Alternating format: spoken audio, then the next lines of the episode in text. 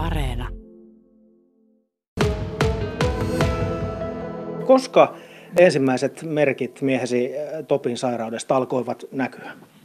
Siitä on tietenkin jo vuosia, koska en kyllä osannut ajatella tätä koko asiaa ennen kuin kolmisen vuotta sitten. Ja silloinkaan vielä ei ollut mitään sellaisia hätämerkkejä niin sanoakseni. Ja miten nopeasti siihen saatiin sitten diagnoosi ja selvyys ja varmuus? No katsopa, se oli semmoinen hyvinkin hauska se itse tapahtuma. Et olin, olin tuolla nuorten parlamentissa eduskunnassa silloinkin ja, ja tulin sieltä, näin, oli siellä remonttiaika. Minä näin sieltä, sieltä kor, korkealta, että Topi oli autoineen siinä pikkuparlamentin edessä, jonne yleensä ei saa ajaa, mutta tätä on aina hemmoteltu eduskunnassa. Ja minä näin, että hän oli siellä. Läksin alas ja, ja siis se oli tätä kuutta, kolme, kolme vuotta sitten. Ja me lähdin alas, eikä ollut miestä missään. Ja, ja sitten tuli tämä, tämä pääministeri Sipilä ja kysyi minulta, että no mitä kuuluu? Minä kuule muuten kuuluu hyvää, mutta minä olen hävittänyt mieheen. Ja häntä nauratti kovasti ja minun kanssa me oltiin siellä aivan hilpeillä mielellä. Mutta sitten Topi tuli Munkiniemestä. Hän oli päättänytkin mennä sinne ja tuli siihen. Ja sitten silloin minä ajattelin, että nyt ei kaikki ole ihan kohdallaan, koska meillä oli meidän lapsen Sofian vienti kansallisoopperaan balettiin. Ja Topi ei Sofian asioita hevin unohda ikinä mitään. Ja näin ollen me lähdimme sitten Nimatralle vielä ihan ilo mielin ja ei mitään sen kummasempaa, paitsi että päätettiin heti paikalla, että kun kerta muistissa jotain on, niin nyt mennään. Me ei sanota tässäkään kaupungissa, että mennään, vaan pääsimme, pääsimme sekä geriatrin että muistikoordinaattorin hoiviin. Ja sitten alkoi lääkitys, tutkimus tietenkin ja lääkitys. Ja me saimme niin kuin kiinni sen Alzheimerin. Ei me sitä siellä, se oli muistisairaus vaan, että sitä ei tarvittu niin kauheasti diagnosoida isoin kirjaimin, kun ihmiset nimittäin, arvoisa toimittaja, ihmiset pelkäävät sanaa Alzheimer. Ja ne häpeävät sitä, herranen aika. Se on tauti muiden joukossa. Eihän se tästä mitään tule, jos... Ja siinä on yksi syy, miksi ryhdyin kirjoittamaan tätä kirjaa. Kun päätin, että johan tämä asia pitää niin sanotusti arki, arkipäiväistää ja ottaa esille siinä, kun sydän ja, sydäntaudit tai, tai diabetekset ja kaikki muut, joihin on niin kuin totuttu. Ja myös tämä asia on sellainen, joka pitää ottaa esille. No miltä se tuntui kuulla, että miehellä onkin Alzheimer? No, täytyy vain ryhtyä heti paikalla toimenpiteisiin ja miettiä, millä tavoin ar- arki ja elämä ja muut asiat saadaan niin, ettei niistä tule meille mitään mieletöntä harmia, niin kuin tuossa lukee, että emme ole suinkaan vaipuneet murheen laaksoon.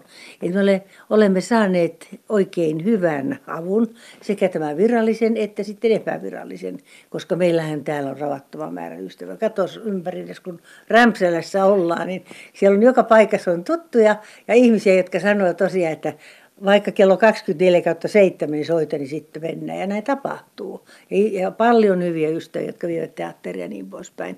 Ei meidän elämämme niin paljon muuttunut siitä sitten kuitenkaan, mutta kaikessa pitää ottaa huomioon. Ähm, muista, hyvin, muista hyvin, kun tässä on useampia vuosia sitten nähnyt teitä ja etenkin Topia tuolla esimerkiksi Saipan peleissä tai isommissa tapahtumissa maakunnissa, niin Topi on hyvin sellainen iloinen, puhelias, on ollut kättelemässä ja kaikilla on ollut asiaa Topille ja Topillakin aika monelle asiaa. Onko tällainen luonne muuttunut jotenkin sairauden no, myötä? No, tämä on hyvin jännittävä ilmiö. Et vielä ihan viime kesänäkin, kun oli tämä puolustusvoimien lippujoulan tilaisuus, joka pidettiin kansallismuseossa, niin sielläkin eräs päätoimittaja kirjoitti tavattoman kivan jutun hänestä juuri tuolla, tuollaisena, siis vielä nyt. Et se, se ei ole sillä tavalla muuttunut, mutta onhan hän hiljentynyt. Se oli yksi merkki silloin alkujaan, että tässä ei kaikki ole ihan niin kuin ennen on ollut. Mutta kun toisaalta hän on tuossa pihalla tai missä tahansa, niin, niin ihmiset käyvät kaikki tervehtimässä ja hän on just hilpeä ja muuta. Mutta juuri nämä tällaiset hankaluudet, niin kuin että hän, hän ei ole päässyt hyvin eikä ollenkaan oikeastaan Saipan peleihin, joissa hän oli kyllä siellä kuin tatti, kun hän oli Saipan hallituksessakin silloin alkujaan ja ollut, ollut voimakkaasti ollut kannustamassa näitä Saipan asioita, niin onhan on tämmöiset on menetyksiä kyllä, koska niiden, minä en niin mielelläni vaikka kohta nyt kuljettelee ja ajelen kyllä tuolla meidän vanhalla Skoda Octavialla ihan mieli hyvin, mutta, mutta en sillä tavalla lähde kyytiin kuin hän ja toki toistenkin kanssa pääsee. Mutta on aika rankkoja retkiä sitten ja kun ei tiedä, että väsyykö tai muuta. Mm. Mitään, mitään negatiivista semmoista ärtymystä tai äreyttä tai kiukkua ei ole tullut. Tuommoista hilpeä kyllä tulee jatkuvasti niin kuin ennenkin. Mutta se kyllä siinä muutoksia on, mutta ei vielä niin paljon. Kas tiedän, että muutoksia voi tulla. Ja nyt tässä on juuri sellainen vaihe, tai ylipäänsä minun ajatuspäässäni on se semmoinen, että minä koko aika olen niin kuin varppeillani, että tuleeko jotakin erikoista, mutta ei ole tullut. Meillä on ollut, niin olen keksinyt kaksi ilmiötä, terrieri-ilmiö ja Justina-ilmiö. Ja terrieri-ilmiö on semmoinen juuri, että yksi, kaksi sanotaan, että ei mennäkään. Ja niitä on ollut tasan tarkkaan yksi, kaksi, kun on suunniteltu meno ihan tarkalleen. Ja sitten sitten hän onkin laistanut, että ei ole menty. Siitä olen, olen kir- kuten sanon, kun Paavo Väyry, kuten teoksessa niin mainitsen, niin minä mainitsen tästä, tästä ilmiöstä. Ja Justinia-ilmiö taas on sitten se, että pitää pitää niin kuin järjestystä naisihmisten kaikesta käytännöllisestä. Ja minä olen Suomen, ton, Suomen suuri hahmo on Justiina, joka järjestää aina kaikki loppujen lopuksi. Ja tämä Suomi olisi aika, aika kurja, jos ei Justiinoita olisi, jotka parisivat asioita järjestykseen kaikessa rakkaudessa, mutta että näitä, tällaisia ilmiöitä kyllä tulee. Siis on, on pantava myös jengat asioihin. Riitta Vuosukainen, miten kauan nyt olet varsinaisesti omaishoitajana ollut? En vuottakaan, en vuottakaan. Ja minä sanon ihan nyt äkkiä muistettava sanoa se, että olen ollut ihan tyytyväinen tähän systeemiin. Minä en ole, en ollut ottamassa tätä niin sanottua virallista asemaa sen kummemmin, koska minulla oli hyvin läheisiä ystäviä ja perheenjäseniäkin, jotka eivät olleet omaishoitajia hoitivat loppuun saakka rakkaat puolisonsa. Mutta sanonpa nimenkin ihan, ja Jatu Ikävalko sanoi, että ilman muuta, Jatuhan hoiti äitinsä yli 90-vuotiaaksi saakka, tai noin 90-vuotiaaksi. Ja Jatu sanoi, että ilman muuta, koska siellä on asiantuntemus, ja niin on. Mä voin soittaa sinne aina ja kysyä, mitä nyt pitäisi tai voisi tehdä.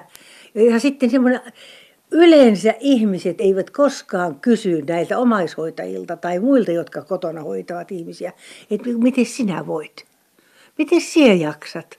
Sitä ei kysy kukaan keltään, mutta tässäpä kysytään. Ja minulla oli semmoinen pitkä lomake, jossa minä vastasin, mitä kaikkea minä voin. Minä voin kyllä varsin hyvin, mutta olin kumminkin niin kuin tutkimuksessa, myös laboratoriotutkimuksessa, nähtiin, että kaikki on kunnossa. Ja tätä ei olisi tullut, jos en olisi ollut virallinen omaishoitaja. Kukaan, ei kukaan tule kyselemään. Se on niin kuin nyt ja tuittu ei kukaan sinua huomaa, jos et itse mene mukaan. Niin tämä asia on semmoinen, että se, se pitää pyrkiä järjestämään, jos mahdollista. En, en tiedä, miksi ei voisi järjestää. Mutta silloin, kun tilanne on sellainen, että on aivan selvää, että tämä sairaus on etenevä, mutta ei tappava. Ja nyt kun se vielä ei ole edennyt, puhun nyt miehen sairaudesta, niin eihän siinä silloin ole muuta niin kuin vaihtoehtoa kuin tehdä parhaansa, että hänen olisi hyvä ja että se etenisi mahdollisimman hitaasti.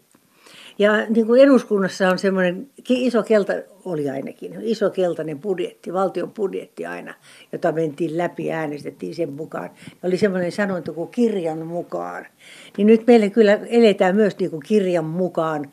On sellaisia nimenomaan muistisairaan hoitajan hyvät käytänteet, muun muassa semmoinen violettikirja, jonka mukaan nyt sitten mennään, järjestetään ateriaajat ja lääkitysajat ja tämmöiset. Ne, ne on nyt minun tehtäviäni. Ja kun minä en ole ollut tämmöinen terveys- ja sosiaali-ihminen, on ollut sivistys ja puolustus on ollut aina eduskunnassa, niin olen oppinut jo tässä yhtä ja toista. Äh, mulla on täällä kysymyksenä, että miten sinä jaksat, mutta siinä jo vähän sitä sivuttiin, mutta Riitta Osukainen, ähm, mitkä on niitä vaikeimpia hetkiä sinulle ollut tässä omaishoitajana? No tietenkin juuri se, kun huomaa, että toinen on pahoilla mielin. Hän ei ole masentuva. Missään nimessä ei voi sanoa, että hän olisi masentunut tai niin kuin diagnostina ei, diagnostina ei voi olla mikään semmoinen. Mutta sitten kun tulee semmoinen hetki, että kun hän on nimenomaan ihminen, että hän on aina auttanut kaikkia muita ja huomannut kaikki muut ja tekee vaikka mitä. Ja oli äärittömän tuossa tietotekniikassa ja muussa ihan, ihan ykkönen, niin kun näissä tulee tällaisia, ettei saakaan tehdyksi, niin se kun näet, että hänellä on siitä paha mieli, niin se on minusta kaikkein vaikeinta ollut. No nyt sinulla on myös ihan omakohtaista kokemusta omaishoitajana olosta, niin ää, minkälaisia terveisiä päättäjille lähettäisit omaishoitoon liittyen? Ensinnäkin kaikilla pitää olla mahdollisuus siihen, kun nyt olen kuullut, että se ei aina ole mahdollista. Ja, ta, ja nyt meillä täällä, niin minulla todella ei ole mitään valittamista. Mutta kun katsoo koko, koko Suomeen, tai ennen muuta me tietysti Helsingin kanssa ollaan tekemisissä, niin siellä on kyllä aika paljon aukkoja. Että pitää tehdä paljon enemmän hommia siihen, että tasainen koko tasavaltaa tämä systeemi ja että se otetaan vakavasti. Se säästää julmetusti valtakunnan rahaa.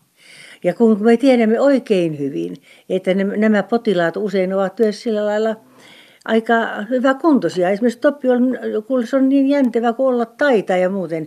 Mutta se seikka, että täytyy olla mahdollisuus saada hoitoa silloin, kun se on, on vielä niin kuin järkevää ja hyvää ja nyt sitten minä, kun olen nähnyt näitä aukkopaikkoja tuolla pääkaupunkiseudulla muun muassa, niin kyllä minun sääliksi käy. Meillä täällä, minä en voi moittia nyt tätä asiaa yhtään omalta kohdalta. Ja sitten tämä meidän, me, ennen muuta kyllä nämä meidän ihmiset täällä. Niin nehän, ne, on, ne ovat sitten parasta tässä ja auttavat kaikkein eniten, koska he, he vievät teatteriin ja, ja auttavat siinä, siinä tässä ja tuossa. Ja kun minäkään nyt mikä autotekniikan ihminen en ole, niin auttavat niissä. Toki to, to, topikin voi, mutta, mutta kaiken varalta aina pitää katsoa. Niin minä, minä voin ihan hyvin. Ja nyt sitten yksi asia, mä olin tauko, etten saanut luetuksi. En malttanut lukea kokonaisia kirjoja. Ja se on ohi, nyt kirkkaasti ohi. Ja mahdottoman hyviä kirjoja. Tuossa on pöydällä muun muassa tuommoinen kirja kuin Sata kieli joka, joka käsitteli niin kuin Ranskan miehitystä. Ja siis mulla oli kertakaikkinen shokki. Olin luullut jotakin tietäväni. Mutta se mitä, mitä se oli se antautuminen ja miehitys ja mitä siitä seurasi. Kyllä me saamme panna kuule kiittimet ristiin tässä maassa, mitä meidän veteraanimme teki. Tätä maata ei ole miehitetty eikä tämä ole antautunut. Et siis tässä, tässä pääsee kuitenkin omaan sisäiseen maailmansa, kun, kun vain siin, niihin niihin äh, lähteisiin tarttuu. Ja ne ovat erittäin tärkeitä. Kai mä uskoisin muillekin, mutta suositan kyllä. Se antaa niin kuin perspektiiviä tähän omaishoitoonkin. Kirjasi nimi on yhdessä intos, intohimosuhteesta hoivasuhteeseen. Vieläkö sitä intohimoa kuitenkin riittää? Kyllä sitä riittää omassa mitassansa. Ja sitten se sana intohimoa koskee ihan mitä, mitä vaan. Ja siinä suhteessa meillä kyllä – kyllä niin kuin edelleen on kovin hyvä yhdessä valtaosin. Ja sitten jos tulee näitä justina-ilmiöitä, niin se johtuu siitä, kun asiat eivät mene niin nopeasti kuin ennen. Mä tarkoitan nyt kaikkia puu menemisiä, tulemisia, pukeutumisia ja muita. Minulta usein aina kysytään sellaista listaa, niin kuin, niin kuin tästä hoidettavasta, että pukeutuuko itse ja voiko hakea postin itse ja voiko sitä ja tätä tuota tehdä itse. Niin Topi voi ihan kaiken vielä itse, pukeutuu ja niin edelleen. Mutta se seikka, että nämä kysymykset osoittavat, mitä tuleman pitää. Niihin pitää olla varautunut. Ja se on rankkaa. Koko aika tietää, että tällaisetkin ajat tulevat, jolloin se ei mene niin itsestään. Niin siinä on kuule intohimoa parhaiksi kuule, kun niitä asioita järjestelee.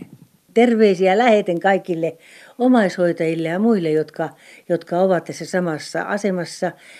Päätelen siitä, miten paljon eilispäivänä Arto Nyberin ohjelman jälkeen minuun on otettu yhteyttä, kysytty neuvoa tai annettu neuvoja tai otettu yhteyksiä niin ihmisillä ei ole paljon niitä, keiden kanssa he keskustelevat. Ja minä kun olen ollut tällainen aika lailla keskustelevainen monta kymmentä vuotta, oman virkani puolesta, niin niitä puheluita tuli eilen todella paljon. Ja samalla huomasin, että ihmiset ovat tavattoman yksin. Ja nyt tähän ikäihmisten yksinäisyyteen ja siinä olevan harhailuun ja muuhun, kun ihmiset niin kuin lähtevät kotoaan ja karkaavat ja jättävät liedet päälle ja muuta tämmöistä. Tämmöistä mitään meillä ei ole. Mutta kun semmoisesta kuulen, niin kyllä siinä tukka pystyy nousee, kun ajattelee, että joku ihminen yksinään siellä ottaa ja lähtee kävelemään, vaikka yö paitasillaan tuonne pitkin, pitkin katuja ja poliisi perässä onneksi.